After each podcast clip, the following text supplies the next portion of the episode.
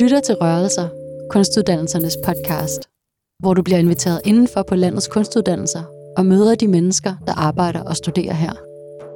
Hvad rører sig i deres kunstneriske praksis og forskning og dagligdag?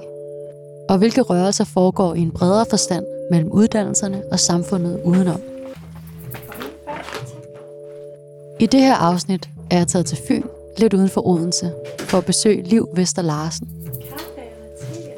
som du snart vil finde ud af, har ret mange jern i ilden. Hun er både violinist, vokalist og komponist. Og så producerer jeg podcast, og jeg er også projektmager. Og udover det, så har jeg nogle bands, jeg spiller i, primært på violin og vokal. Og udover det, så laver jeg også teater og performances. Så fyldte vi bare jorden, og så begyndte vi bare at så lidt forskellige ting. Det der, det var Grønkål har det godt, hva'? Liv bor i hus med have i udkanten af Odense, lige op ad skoven. Og det er ikke nogen tilfældighed, for naturen betyder rigtig meget for livs kunstneriske praksis. Jeg går altid ture hver evig eneste dag og bevæger mig i naturen, fordi den er en sparringspartner for mig. De seneste år har Livs tanker om naturen udviklet sig gennem hendes projekt Creative Without Nature. Jeg undersøger, om man kan skabe og være kreativ uden adgang til natur. Det er et spørgsmål, som jeg stiller mig selv og andre, som jeg møder i projektet. Liv har for ganske nyligt afsluttet uddannelsen Contemporary Creative Artist på Syddansk Musikkonservatorium i Esbjerg, hvor hun nu er tilknyttet som underviser. Hun er egentlig i første omgang uddannet folkemusiker, men har gradvist stillet spørgsmålstegn ved opdelingen mellem folkemusik, klassisk musik og de forskellige genrekasser, vi putter musik i. Jeg startede med at spille violin, da jeg var omkring 10 år gammel i Jørgen Musikskole. I, tror det var cirka 4 år eller sådan noget, så kom jeg på MGK. Og derfra så øh, var jeg på en folkehøjskole i Sverige for at finde ud af, om jeg skulle søge på folkemusiklinjen, eller skulle fortsætte i det klassiske spor. Og så bestemte jeg mig for at søge på folkemusik. Tog en bachelor og en kandidat. Og til mit kandidatprojekt, der øh, gjorde jeg det lidt som dogme, at jeg skulle satse lidt. Så jeg skulle ikke spille noget traditionelt musik, men jeg skulle spille udelukkende egne kompositioner. Og så se, hvordan det gik. og det var en udfordring, fordi sådan er det tit, når man kaster sig selv ud på dybt vand. Men det tændte også en ild i mig til at gå lidt nogle andre veje i forhold til genre. Altså det her med, hvor vigtigt er det egentlig, at vi sætter hinanden i de der genre båse, eller kan vi lade være med det?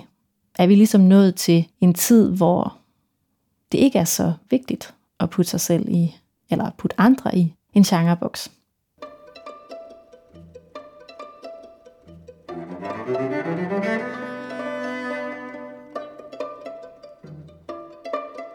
Og så da jeg havde været ude i fire år som freelance musiker og som underviser og alt muligt andet, spillede, turneret, så hørte jeg om en ny solistlinje, der hedder Contemporary Creative Artist, som ligger i Esbjerg. Og øhm, det var meget, meget tilfældigt, men jeg så, at man kunne søge den, og så tænkte jeg, what the hell, jeg forsøger at søge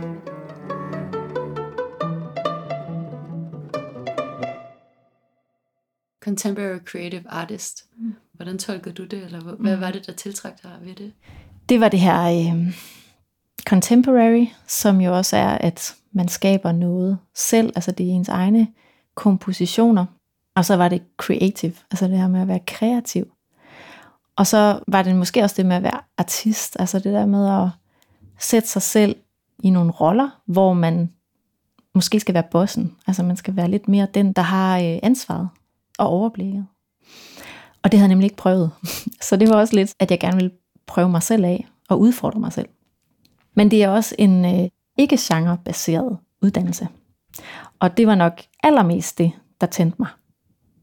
Det her med, at jeg kan begynde at definere mig selv og min musik ud fra noget andet end genre. Så jeg følte det virkelig som et sådan et frirum til endelig at kunne finde ud af, okay, hvordan lyder det musik, jeg laver? Hvordan lyder jeg? Og hvordan lyder det, når jeg bliver inspireret af de omgivelser, jeg øh, begiver mig ud i og er i til daglig.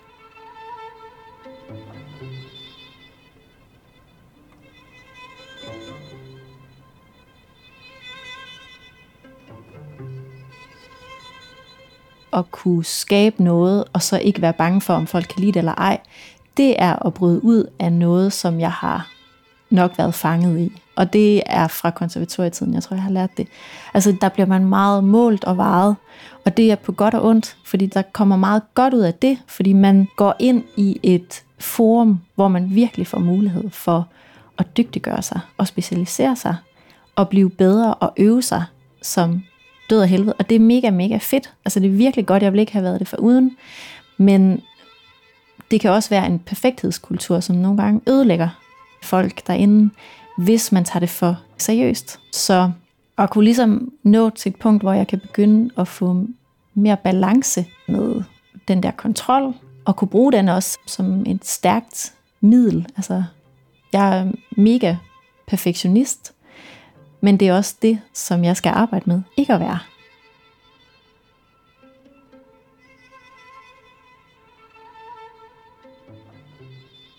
Og så kan man sige, at nogle gange er det svært, fordi jeg arbejder jo kvæg af min uddannelse, og dem jeg møder med rigtig mange, som jo er i samme boldgade som mig selv. Og mange af dem er jo også perfektionister. Så det er også det der med nogle gange at skulle så være i en situation, hvor de føler, at man er uperfekt. Og kan man så være i den? Og det er jo det, jeg synes, der er spændende. At have god ro til bare at sige, okay, fair enough. Jeg har ikke så meget kontrol over det her. Jeg har ikke så meget kontrol over, hvad de synes, eller siger, eller gør. Men øh, jeg må bare prøve, altså give dem den her tryghed i det. Og så må vi bare prøve at skabe sammen på de her vilkår. Og det fede er, at der sker virkelig noget, når man tør at være i en proces, og ikke kontrollere noget, synes jeg. Og det øh, vil jeg ønske, at alle musikere prøver i deres øh, musikerliv. Fordi der er virkelig noget at hente, når man gør det. Og det tror jeg, at alle, som har det på samme måde som mig, de vil øh, nikke genkendende til. Det mentale arbejde, der ligesom ligger i ikke sådan at, hvad skal man sige, stoppe sig selv måske, eller at lysten til at kontrollere, er det noget, som du ligesom har udviklet for dig selv, eller er det noget, som du snakker med folk om? Altså, jeg har brugt rigtig meget tid, også øh, faktisk i terapi på det der. Ja. Fordi jeg tror også, øh, det er det vigtigste af det, at øh, vi har alle sammen brug for altså en, noget supervision fra nogen, vi er trygge ved. Det kan være en terapeut, men det kan også være kollegaer, eller gode venner, eller ens familie. Øhm, når det er sagt i forhold til terapi, så er det også øhm, lige så meget et øh, kreativt fællesskab, som jeg har, som jeg også bruger til sparring, som er et øh, kunstnerisk kvindefællesskab, som vi har bygget op her på Fyn, som jeg har startet sammen med en god veninde. Og det er også helt klart i det form, også at jeg deler nogle af de her tanker og oplevelser, fordi det skaber jo også noget til nogle andre, altså så kan jeg ligesom inspirere nogen til måske at gå i de samme retninger. Men rigtig meget af arbejdet, det er jo mentalt inde i mig selv. Altså det er jo mig, der så sammen også med terapeuten jo samtaler med, med hende, ligesom finder frem til, nå, men de her ting i den her situation gør det her ved mig. Hvordan kan jeg ligesom øh, håndtere det? Og jeg kan virkelig anbefale det, og jeg vil, jeg vil faktisk næsten gå så langt til at sige, at på skuespillerskolen, som også er en del af konservatoriet faktisk, det er slået sammen, der får man supervision. Altså det er indlagt i skemaet. Og det vil jeg virkelig ønske, at det også var på for eksempel bacheloruddannelsen på konservatoriet. For der sidder så mange, der har så brug for det der. Altså det der med, når du arbejder kreativt, og du arbejder så koncentreret i så mange timer hver uge, hver dag, jamen så opstår der også mange øh, tanker og følelser ind i hovedet, som du ikke rigtig kan komme af med. Og du ikke ved, hvordan du skal håndtere også det her pres med at skulle spille koncerter og skulle konkurrere og skrive ansøgninger og få afslag og alle de her processer. Altså, det ville bare være dejligt, hvis der er også nogen, der tager hånd om den der mentale træning, som også er vigtig. Fordi det er jo en helhedsting, ikke?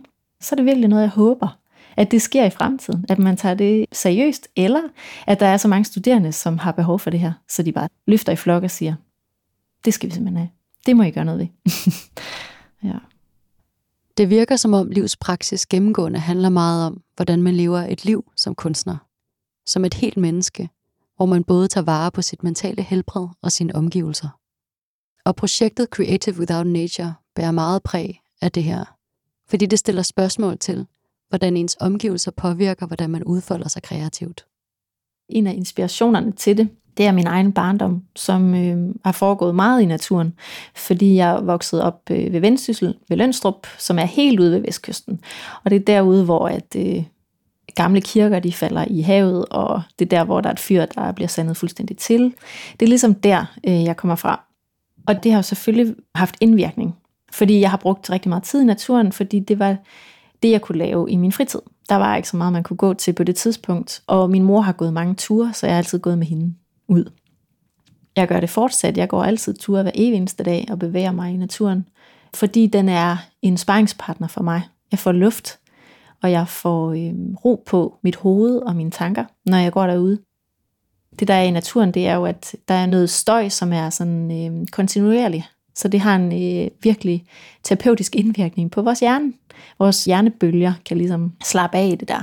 Modsat hvis du går i en by, hvor der så kommer der et trafiklys eller et eller andet, som blusser op, så bliver du ligesom distraheret. Så den har den der monotome støjfrekvens. Og ud af det, så begyndte jeg at tænke over at finde ind til sin egen lyd. Hvordan lyder du, eller hvordan lyder din musik, og hvad er den rundet af. Og der kom naturen jo i spil fordi jeg bruger så meget tid i naturen, og hvis jeg laver noget kompositorisk, så skal jeg ud og fordøje det i naturen. Jeg skal ud og gå en tur for at kunne skabe noget nyt. Og samtidig bliver jeg også inspireret af naturen. Jeg finder på mange små riffs eller dele eller idéer. Dem finder jeg ude i naturen, når jeg går.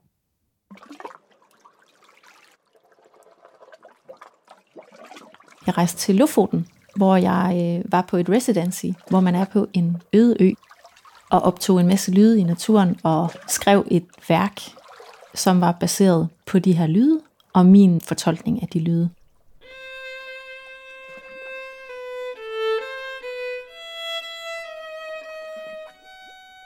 Og øh, der er to mænd, der bor der i forvejen, og de øh, laver simpelthen mad til en, mens man er der.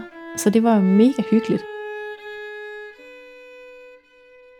Det ligger på en lille ø i Veskrova, og du har ligesom vandet omkring dig og klipperne omkring dig, og ørne kan du se. Det er det, du møder. Du møder ikke andet.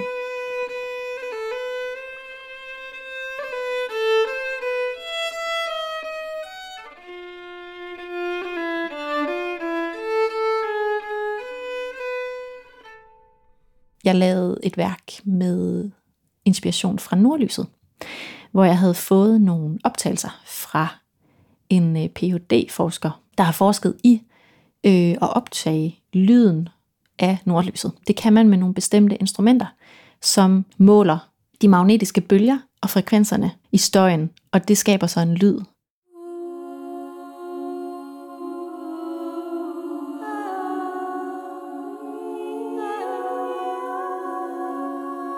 Aurora borealis nordlyset. At der var en aften, hvor der var nordlys, og så øh, kunne jeg sådan skiftevis gå ud til nordlyset og kigge på det, og så kunne jeg gå ind i mit arbejdsrum og lytte til de her optagelser. Og ud af det kom der øhm, også et vand. Det er som om, der er et gardin, der blafrer i en usynlig vind. Og når man først har set det en gang og stået midt i det, så er det som et drug. Fordi det minder en om, hvor lille bitte man som menneske er i det store univers. Det var også da jeg startede min podcast. Altså sådan meget low-key. Jeg prøvede mig bare frem. Men det blev ligesom startskuddet til min podcast, som også hedder Creative Without Nature, hvor jeg interviewer kunstnere fra hele verden om det her spørgsmål, om de kan skabe og være kreative uden adgang til natur, men også om, hvis man forestiller sig en verden, hvor øh, der ikke er adgang til natur, kan man så skabe og være kreativ der? Og hvis de vågnede op om 100 år i den verden, kunne de så have skabt det, som de har skabt i det her liv? Så det er sådan lidt et tankeeksperiment, som der kommer rigtig mange spændende og virkelig givende samtaler ud af. It's a very natural thing to be creative, and I think we, we would still be creative in space, you know. It's kind of built into our consciousness. You know, if we were in deep space, we would still be creative. I think nature inspires us. It's it's it's a source of inspiration for creativity. But even really strange negative things are sources of creativity. I think. det er jo ret abstrakt, det der med i og uden for natur. Fordi, hvad er natur? Altså man kan jo sige, per definition, så er vi mennesker jo natur. Så hver gang der er mennesker, eller hver gang der er dyr til stede, så er der jo noget naturligt i det rum. Men udover det, er det jo også et interessant spørgsmål. Og jeg er ikke helt sikker på, at jeg har fundet ud af, hvad er egentlig natur, og hvad er ikke natur. Jeg undersøger det jo ligesom vel som dem, jeg inviterer ind i projektet til at tale om det og blive inspireret af det. Jeg tror, vi bevæger os væk fra naturen, hvis vi gør noget, som er imod vores kerne. Det er vel lidt det, det handler om også. At man kan mærke ind i sig selv, at det her det er virkelig unaturligt for mig, eller det kan jeg ligesom ikke relatere til, eller det her går i en retning, som jeg ikke lige har lyst til at gå i. Så det er nok også noget med at gerne vil have folk til at være tro mod deres natur, kan man sige. Ikke? Det, som du brænder for, være tro mod dig selv, og være tro mod at tage din plads i verden. Tro på det, du hører og mærker og fornemmer, og føler er et budskab, der skal ud og høres. Det behøver ikke være vigtigt for alle, men det vil helt klart være vigtigt for nogle mennesker, og det er et vigtigt budskab, fordi alle mennesker har en vigtig historie at fortælle. Vi skal ud med noget af, af de her ting, vi går og undres og tænker og arbejder med. Vi nørder med nogle ting, men vi skal også ud med dem. Når du spørger, for eksempel i podcasten, de ja. kunstnere, du snakker med, hvad er det for nogle svar, du får der fra ja. dem? Jamen, øh, der får jeg jo mange forskellige svar. Altså, de fleste er jo glade for naturen. Det er jo helt umiddelbart, det de siger. Og de bruger naturen, og de elsker at gå ture i den, og de elsker at blive inspireret af den, og de søger også mod den. Men det er jo også øh, fortællingen om, at øh, byen giver dem noget. Altså mange af dem, der vælger at bo i en storby, det er jo også fordi, at der er noget at hente der. Der var en musiker, jeg interviewede, som snakkede meget om storbyens jungle, øh, og om, at han synes, at naturen den larmede for meget, og derfor kunne han ikke være i den. Jeg har også snakket med nogen fra New York, som siger, at byen, den kræver, at jeg er 100% til stede hele tiden. At jeg aldrig holder fri. Og han var helt klart ikke drevet af naturen som kreativt rum. Og så er der jo også dem, som kaster sig hovedkuls ud i naturen, og er bare inspireret af den, og lever ude i en skov, eller noget, der minder om det. Og jeg synes, det er vigtigt, at alle stemmer bliver hørt, fordi det er jo det, der er spændende. Jeg kunne jo også lave et projekt, hvor det handlede om, at jeg var i naturen, og hele tiden bare sagde, uh, naturen er dejlig. Men jeg er jo også nødt til at undersøge det andet. Man vil altid blive inspireret af noget i naturen, og man vil altid blive inspireret af noget i byen. Men jeg tror, det er vigtigt, at man finder det sted, hvor man kan vokse. Er det at være i byen? Altså er det, at man har den daglige adgang til byen og det summende liv og alt det, der sker? Er det der, man øh, kreativt vokser? Eller er det at være i naturen, hvor at man får ro på, og tingene går lidt langsommere, og der måske ikke er så mange mennesker? Og der må jeg sige for mig selv, at der har jeg virkelig oplevet, at jeg har boet i et hus lidt uden for Odense, hvor vi har øh, adgang til en kæmpe, kæmpe skov, og vi har vores egen lille, dejlige have.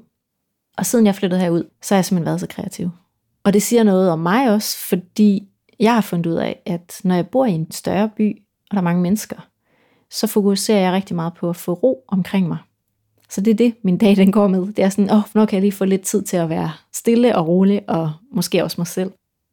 Men når jeg så bor sådan et sted som her, som i princippet minder lidt om der, hvor jeg voksede op, hvor der er totalt stille og ro og ingen mennesker, så sker der noget inde i mig.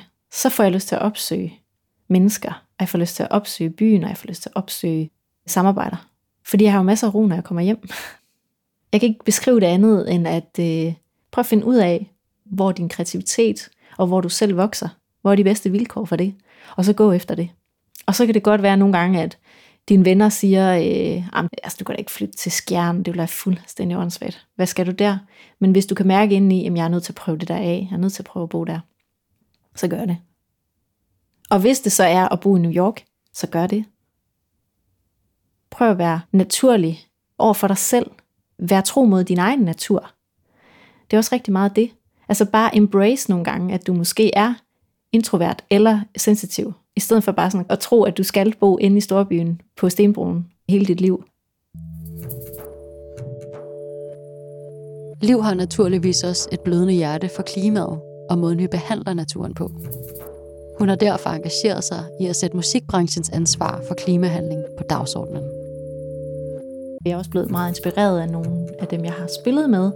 Vi har haft en lang snakke om de her ting. Altså, kan vi ikke gøre noget? Kan vi ikke ændre noget? Hvorfor gør vi sådan her? Hvorfor øh, gør vi ikke noget mere nu? Hvorfor ændrer vi ikke nogen ting? Hvorfor bliver vi ved med at køre i de samme spor, i de samme vaner? Hvorfor tør vi ikke bare at ændre noget her? Og på baggrund af det, og så selvfølgelig også altså det, jeg laver, og det, jeg er inspireret af, så har jeg bare fået sådan et need til, at nu skal der bare gøres noget. Jeg prøver at organisere en øh, klimadebat i musikbranchen. Og det er for at gøre noget. Altså det er for at komme med nogle løsninger og begynde at debattere, så vi kan finde nogle løsninger. Hvis du er nysgerrig på, hvad musikbranchen kan gøre for sit klimaaftryk, kan du finde info om forskellige debatarrangementer i kalenderen på Livs hjemmeside.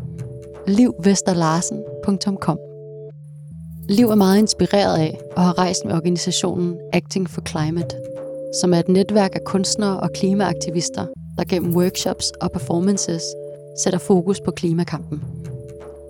Dem kan du jo også tjekke ud på actingforclimate.com.